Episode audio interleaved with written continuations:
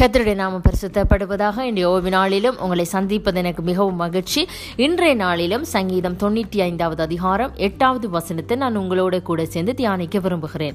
வசனம் சொல்லுகிறது இன்று அவருடைய சத்தத்தை கேட்பீர்களாகில் வனாந்திரத்திலே கோபம் மூட்டின போதும் சோதனை நாளிலே நடந்தது போல உங்கள் இருதயத்தை கடினப்படுத்தாதீங்கள். ஆமேன். வசனம் சொல்லுகிறது இன்று அவருடைய சத்தத்தை கேட்பீர்களாகில் வனாந்திரத்திலே கோபம் மூட்டின போதும் சோதனை நாளிலே நடந்தது போல உங்கள் இருதயத்தை கடினப்படுத்தாதேங்கள் என்று சொல்லி இன்றைய நாளிலும் அவருடைய வார்த்தை எங்களை பார்த்து சொல்லுகிறது.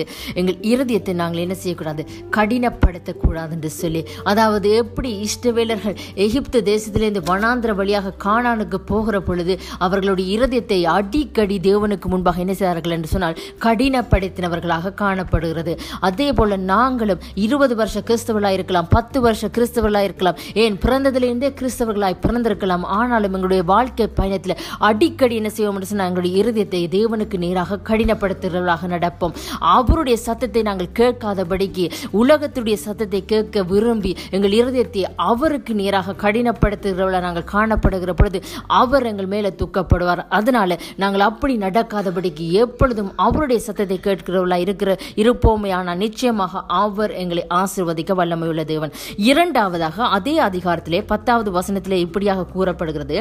அவர்கள் வழுவி போகிற இருதயமுள்ள ஜனம் என்றும் என்னுடைய வழிகள் அறியாதவர்கள் என்றும் சொல்லி என்று சொல்லி எழுதப்பட்டிருக்கிறது. அதாவது அவர்களுடைய இருதயம் முதலாவது கடினப்பட்ட இருதயம் இல்லை கடினமுள்ள இருதயமாக காணப்படுகிறது. இரண்டாவது இருதயம் வழுவி போகிற இருதயமாக காணப்படுகிறது. அதாவது அவரை நம்புவதை பார்க்கணும் மனுஷரை நம்பலாம் சொல்லி மனுஷர் பக்கமாய் சேருகிற இருதயமாய் இருக்கிறது. ஆமே வழுவி போகிறது. ஒ- அவரில் விசுவாசம் இல்லாமல் அவிசுவாசமாக வேறு காரியங்களை சிந்திக்கிறவர்களாக காணப்பட்டார்கள். அப்படி நாங்கள் இல்லாதபடிக்கு எந்த சூழ்நிலைகளும் எப்படிப்பட்ட சந்தர்ப்பத்திலும் நாங்கள் தேவனை மட்டும் நம்புகிறவர்களாய் அவரை மட்டும் விசுவாசிக்கிறவர்களா அவருக்கு எங்கள் இருதயத்தை கொடுத்தவர்களாய் நடக்கிற பொழுது நிச்சயமாக தேவனங்களை ஆசை ஆசீர்வதிக்கிறவராய் இருக்கிறார் அதனால் இன்றைய வார்த்தையின்படி கத்தர் உங்களை நிறைவாக ஆசீர்வதிப்பாராக. ஆமென்.